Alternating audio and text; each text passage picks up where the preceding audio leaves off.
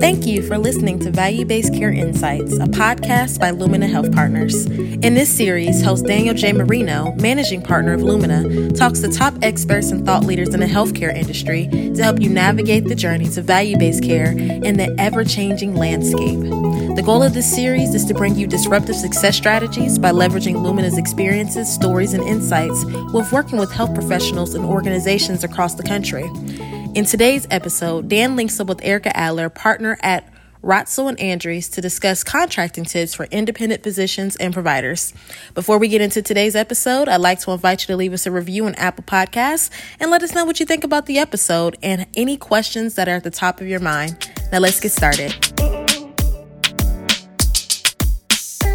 You know, as we think back over this last year, physicians continue to be under pressure and really at a, in a little bit of a predicament and understanding you know where they want to go either maximizing some of their opportunities within their employment model or for independent physicians really thinking through how they remain independent. Over the last couple of weeks i've spent quite a bit of time talking with a few independent physicians and there's a close friend of mine who's an independent physician been independent for about 25 years and he's really struggling with how he remains independent. And what we're seeing from a lot of the physicians is not only are they struggling with their financial pressures, they struggled with the financial pressures before COVID. So now as COVID is is moving through, you know, they're continued to be under pressure, but they're also continuing to struggle with physician burnout. And when you think about where physician burnout is occurring, obviously the financial pressures are adding to it coming up with the, the right ways to take care of patients. You know, this particular physician who's been in practice for a long time is a very strong practice. Now all of a sudden had to quickly incorporate telehealth into his practice and really respond to the patient needs differently. And he's scared, frankly, and trying to look for other, other opportunities. And one of the things that he had said to me, which I thought was really interesting, was he had said, you know, Dan, I, have been working in this practice for about 25 years. Um, you know, built up as a as a strong business. And he says now i feel like i'm in a crossroad. Where do i go right? Do i do i become employed? Um, is there an opportunity to merge with another group? Is is there a way that that i can get you know some some money out or you know for for the sweat equity that i've i put into my practice for the last couple of years? And it, it's just fascinating to see where physicians are. And in particular where these independent physicians are um, and whether they can really sustain and, and, and remain independent going forward. Well, based on that, we have a really great guest today. Erica Adler is joining us. She is an attorney that focuses a lot on helping physicians, both independent and employed physicians, with a lot of their contracting needs. She specializes in regulatory and contracting support for, for medical for many providers. Very excited to have her today. Erica, welcome. Thank you. I'm very glad to be here. Erica, as I as I was mentioning, supporting a lot of the independent physicians and, and, understanding the helping them through some of the the directions, you know, what should they do, how quickly they should move. You know, what are you seeing in your practice? And maybe, you know, you can tell the audience a little bit about, you know, some of your practice and and some of the things that you've done in supporting a lot of physicians within your role. So I am a regulatory and transactional attorney, and we work with thousands of physicians and physician practices. So we really see big and small independent practices out there. Um, and obviously, we've you know bought and sold a lot of practices over the past few years as we see greater consolidation. When we're working with our independent practices, as you mentioned, some of them you know are struggling. Some have always been struggling. And so, what we really try and do with our practices is try and figure out why they're struggling. And it's not always issues like COVID or not enough patient volume. Sometimes it's just inefficiencies. Sometimes they're overstaffed. Sometimes they're not marketing themselves. They are bringing patients in the door. So it's always a lot of, of different types of issues. And one of the things we try and work with our practices on is, you know, what what kinds of ideas are, are we seeing that some people are getting right, whether it's how they're handling their compensation in their contracts or whether it's uh, considering bringing in mid levels so they can expand their hours and, and see more patients, whether it's offering uh, new services, new technology like telemedicine, something many of our practices uh, did before COVID, but certainly many more are trying to do it now. So, you know, practices struggle. And I guess what we try and do is help them figure out why. And if it's really something that can be resolved by having them work with us or a consultant like yourself, or if it's really time to think about other alternatives, such as merging, selling, being acquired by some type of equity group. So that's really how we try to think about it. And I think there's a solution for everyone. It's just not always the same solution. Yeah, you're absolutely right. And I'll tell you, you know, there's, I started my career in managing independent practices. There's always, you know, strong place in my heart for, for physicians who own their own practice, who are entrepreneurial, who really are passionate about delivering the right level of care to patients and do it in a way that they want to be strong entrepreneurs. And I'll tell you, the best physicians, the most successful independent physicians that I've seen are the ones that are very entrepreneurial, but aren't afraid to ask for support, right? To, to help them understand you know how they need to incorporate sort of these business best practices or you know the the best compensation program for them or even the the right you know business alternative like entering into a joint venture if you will you know when when you're talking with physicians and they're thinking about say entering into a new business arrangement. Maybe it is a joint venture or it's participating in a super group or something like that. What are some of the things that you're helping them think about you know from a from a contracting standpoint from a legal standpoint sort of to protect them in their practice well, I think, you know, the first thing we have to think about is, you know, if they are going to do such an arrangement, which type of arrangement is the right one? Uh, if they really want to be independent, but are looking for uh, maybe sharing resources um, and lowering overhead, being able to keep referrals somehow, you know, within their own practice and, and benefit from it, maybe ancillaries, maybe other specialties, then I really like to try and think about that supergroup model because it really is still independent independent, but there can be a lot of benefits by bringing doctors together, as well as, you know, uh, on the payer contracting piece of that. So that's really great. And that works well for doctors who really still want to be in, independent, but aren't quite making it on their own. And, and of course, it depends on the specialty. Some specialties lend themselves better to that kind of arrangement, some don't. Um, in terms of whether selling is the right option for them, I think that, you know, it, it really depends maybe on uh, the particular age of the owners of the practice. So, with a, a practice that has more uh, older doctors, you know, they have heard about a lot of their colleagues who get a nice payday, you know, commit to work for a certain amount of time, and then they get to retire. And a lot of the burden of administration, et cetera, is off their shoulders. So, where you are in your career also can determine what the best fit for you might be right? And then for those practices that really very strong personalities, um, where we get a sense that having somebody else kind of tell them how to do things um, or you know somehow control decision making and it won't be a good fit then we really try and look for other alternatives. I think doctors need to be true to themselves. You know sometimes you're independent and there's a reason for that why you've always been independent. So it, i think it also comes down to realizing what your personal goals are uh, what would be the right fit for you um, and and then trying to make that match.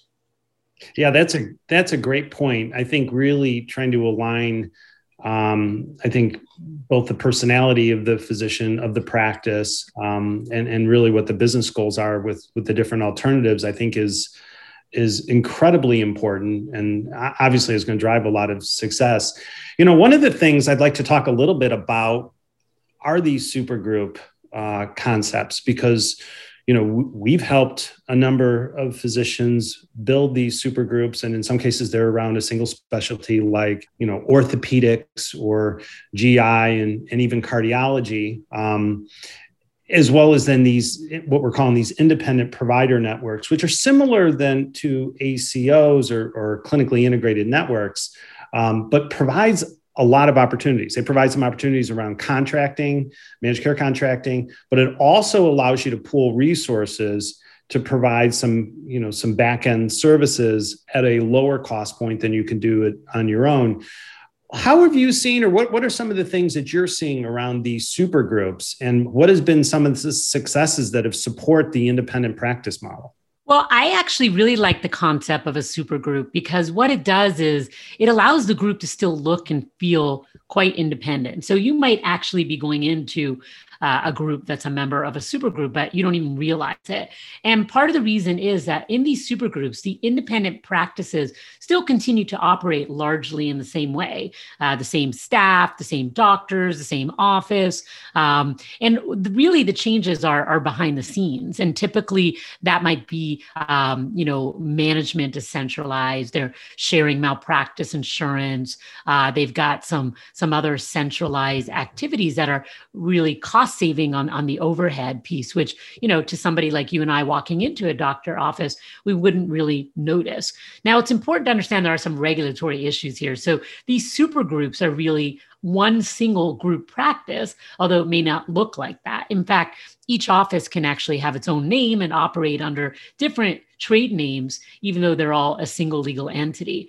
Because they are a single legal entity, there are some requirements under the law. Some centralized decision making is required. Uh, there's rules about how compensation can be distributed as it relates to ancillary services. So when you are a supergroup, there are certain things for sure um, that are different, but those are really behind the scenes, and it can usually be done in a way that is quite easy and quite fair uh, as I mentioned previously, when you come together, it often gives you the opportunity to use ancillaries you might not have. So, for example, if you're an orthopedic practice, you don't have your own MRI, uh, you don't have your own physical therapy, and those are both ancillaries under Stark. But when you come together, you're one single group, so you can send your patient to actual other offices of that supergroup, uh, and it is still part of your group. Uh, and there are ways that revenue can be shared among all the physicians who are part of that group. So there are definite pluses and minuses for a practice that wants to look and feel independent, wants to keep its patient base. And even within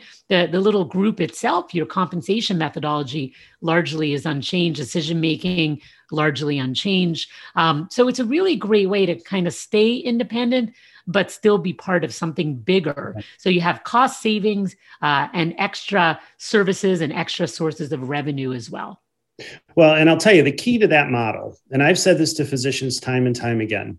You know, you've got your main revenue stream that that you have in, in taking care of patients. You're billing for the patients. You're getting paid by you know the the payers for that.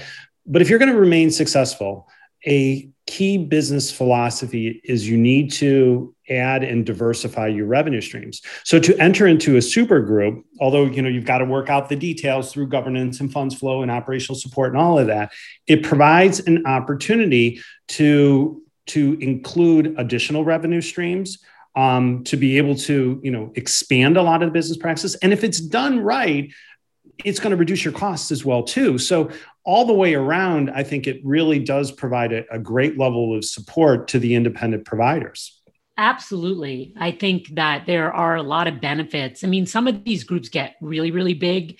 Um, and so you sometimes get a little bit away from feeling like you right. are, are, still in a small group. So, you know, there's different sizes. There's a huge super group with hundreds uh, of doctors that are involved. And then you have smaller ones, maybe four or five offices. And again, that's a, another decision to be made what is the right one for you uh, i'll also mention that sometimes these super groups everybody who participates all the owners are are you know included in in the decision making and the voting. So sometimes when these super groups are formed there, there does come a time when private equity comes knocking on the door right? And that's so, a great point. Yeah right. And you, you need to be aware that you may love having joined that super group. You may be enjoying what it looks like but there's also many others who will have a vote on what the future will look like. So you may find that super group suddenly becomes a private equity deal. And so you need to go into it knowing um, that down the road, it, it may not end up being what you had imagined. Oh yeah, and that's a great point. I'll tell you, private equity they they love investing in this because it's a great opportunity for them to expand it, grow it, and, and reap some nice rewards. I want to I want to spend a couple of minutes shifting a little bit to to the kind of the employment model. As I mentioned, you know that that colleague of mine that I've been working through, you know he's weighing his options. And one of the options is is joining a a hospital um, based you know em, employee group and entering into an, an, employment model. You know his concern is well what does he do with his practice? Does he just give it up? Is there an opportunity to sell it? What are you seeing right now in the type of transactions that are occurring as independent physicians are entertaining employment well, I I definitely am still seeing physicians taking employment and that may be you know with or without a practice an independent practice that they're leaving. For those that are in independent practice and kind of feel like they've had enough certainly there are the hospitals that are still acquiring those practices. And and even to some extent there are private equity companies interested in independent and small practices to kind of join on to other practices that they've already acquired. So lots of opportunity out oh, there. oh yeah even payers as well too. I mean the payers are going out and they're purchasing the practices as well. United healthcare has done quite a bit of that work particularly in the georgia area and in the northeast. Absolutely. I see there's there's really no reason for a physician that owns a small practice to ever just go to employment and not make some kind of deal for what they have acquired. Now, maybe they're not doing well and they're failing, and maybe all they have is their medical records, but those are still worth something. So typically, yeah. we, we do try and work out some kind of deal, even you know, with a local hospital, just to uh, take possession of those records, which can be a real burden off of the doctor to handle, you know, HIPAA and record retention.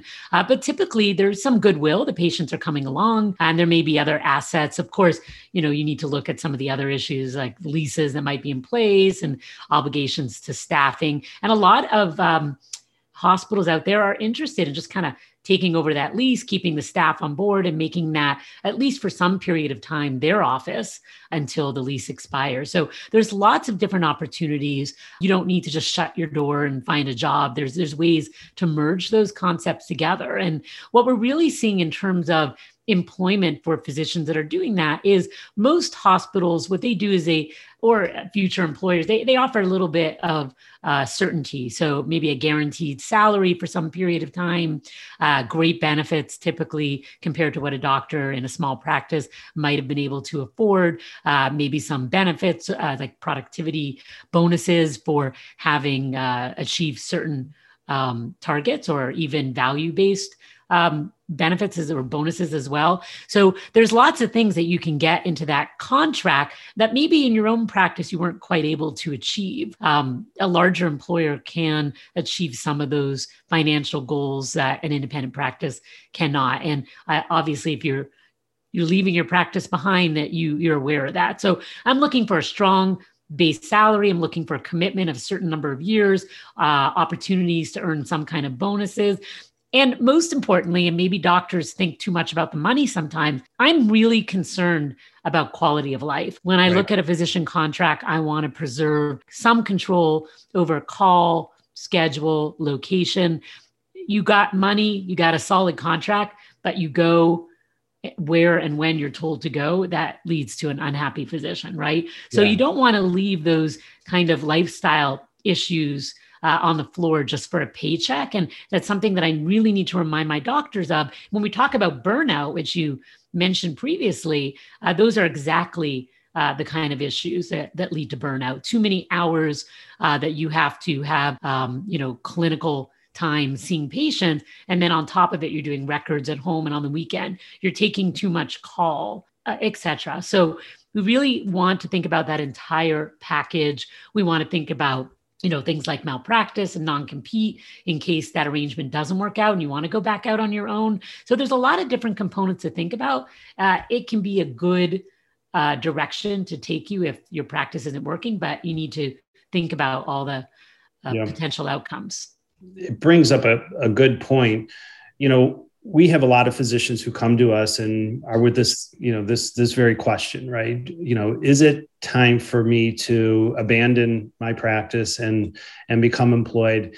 And I, often start that conversation by you know helping them to really define the why right? Why do they want to do this? What you know is it more than just being very scared about your financial position? Because like you said there's alternatives um, that you know can help sort of right sides the ship, if, if, if, you will. So defining that why becomes really important. And you know the, the why could be around hey i've been in private practice for 25 years. You know i'd like to have some additional support in having you know the the hospital run and manage my practice. I'm just kind of done with it.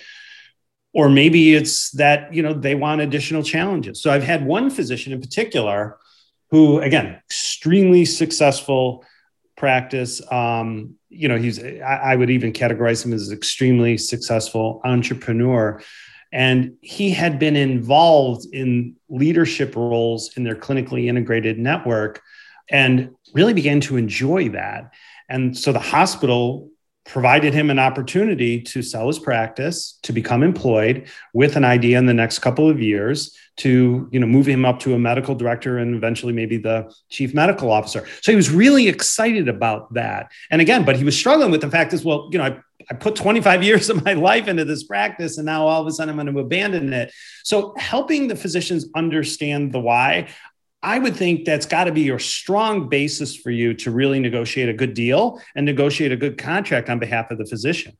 I think so too. I mean, the doctor really needs to have a sense of what he's what he's doing. Sometimes we take time and just say, okay, you, you care about your patients. Maybe you can start you know there's there's often part-time leadership or part-time clinical roles where you could start cutting back on your private practice and work at the hospital maybe find another doctor who might be wanting to come in and take over. Uh, there's that alternative as well right? So there's never just we must shut the door so i can go to this new opportunity. There are ways to merge these concepts and at different times in a doctor's career his needs and his goals are different but we can we can smooth that transition somewhat right? There's plenty of doctors out there who still want to be independent and would love to become involved with a practice where doctors thinking of leaving. And and certainly, you know, later on in a career where doctors really are closer four or five years to retirement, I, that's where I see the majority of them starting to think about moving to hospital employment or you know starting to do part time at you know more than one location. So it, it's also a, a life lifestyle issue in terms yep. of timing, you know, as well. The doctors, the young doctors that are looking for that are, are taking it right out of training. So I'm not really seeing a lot of doctors who are in private practice in their 30s suddenly saying, I want to go work for a hospital, right? So it really very much does come out to, to be those type of issues. So I think there's there's lots of different solutions. Everyone is different. Um, you know, on the on the question of working with the hospital, su- surprisingly, despite how much they may want a physician, hospitals and other, you know, institutions are, are, quite rigid sometimes in their contracts. Unfortunately, they're not quite as flexible as I wish they would be, uh, even where the doctor's bringing something of value to them. A lot of them are very stuck on a formulaic contract and, and can't get off of it. And what they tend to do is have great conversations, make lots of promises, share a vision for the future. But then when we see the contract, none of it is in there, right? And right. that can make these types of deals sometimes fall apart. And unfortunately, sometimes there needs to be some good faith and trust when we can't get it into the contract. And I'd say for the most part, that good faith works out, but it doesn't always. So I really think um, that it's important to understand who your partner is, uh, decide whether you have faith in them if they won't put their you know their words in writing, and to really kind of consider you know whether it's yeah. a good step or not with them as your particular partner. Well, absolutely, and you know, I think the basis of all of that is the relationship, right? So if, you know, of course, this is a, a business transaction and, you know, that has to be kept in mind, but the relationship goes a long way towards ensuring the success of any any business transaction and you know that's such an important point i've i've seen many physicians who, I mean, they're ready to sell in a handshake, frankly, with the administrator because they've, they've got a great relationship. And then, you know, there's been a few others that I've been a part of where, you know, there's this underlying sense of distrust as you start to kind of think about, you know, coming together. Um, so it, it's a little bit of a balancing act. I, I absolutely agree that, you know, I, I wish some of the hospitals would be a little bit more flexible in some of their contracting, but they're not. You know, it, it is what it is. And, you know, they may have a 500 or 600 or maybe a thousand physician medical group, and they can't have individual contracts for each one of them. I get it. so I think it does come down to building that sense of trust and just making sure that that relation relationship is there. Absolutely, and you know, I, it's true. A lot of them have very solid contract, but there really can be side letters as well. I don't, you know, I'm not really of the belief that a doctor needs to just 100% trust and sign a contract that doesn't include a single term that was ever talked about by the parties. And that's really especially important on the things that matter the most to the doctor. You know, some doctors, um, you know, have a four day work week that they've negotiated, but the contract says you work when we tell you to work, or they've agreed to take a certain amount of call, but it says you'll take the same call as everybody else. And so I really feel like if those are important issues for the physician transitioning to a new employment arrangement, and yet we can't get it in writing. I, I do worry about those. And, yeah. um, you know, I'd like to think that those are uh, concepts that people keep their word on, but there's a lot of turnover sometimes at these hospitals. There is. And the person yeah. you made the deal with is not there in six months and they say, well, it's not in your contract, right? if so, it's not in writing, it doesn't and, happen. and then I feel like I left the, you know, I let the client down. So I really do, it needs to be their decision at the end of the day, but you're right. Some, a little bit more flexibility or putting you know their money where their mouth is a good idea well erica this is great i really i appreciate this and I'll, I'll, tell you this as i said early on i mean this is a topic that is near and dear to my heart you know mostly because i've i've worked with physicians i started my career early on in managing physicians and frankly i've always felt like the best you know relationship that i've had with physicians is where the physicians were excellent clinical folks had great entrepreneurial aspirations and you know, I came in with a lot of the business support. So these topics clearly near and dear to my heart. Any final thoughts, any final recommendations or insights that you may want to share with our, our audience, particularly those who may be independent physicians?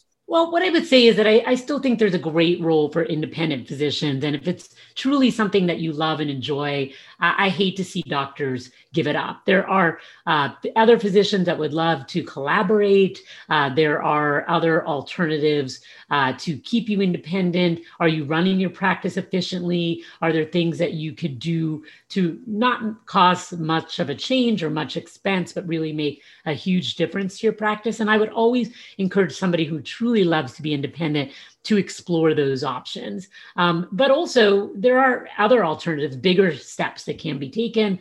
And certainly, you can always look into those and still remain largely with a feeling of independence. So, I, I think doctors should just be true to themselves what their ultimate goals are, what their five year plan is, what their 10 year plan, and know that there are a lot of people out there uh, who have this experience and can offer them suggestions that they may not be thinking about. And they really just need to uh, consider talking to those uh, who have dealt with practices like their own and, and, may have some unique ideas or concepts that they hadn't considered. And even after considering them, they may choose to move forward with you know selling out or employing or whatever it is but at least know what all the options are and know that there's you know partners to help you consider that absolutely and that is i think great advice and so hopefully reassuring to a lot of the independent physicians.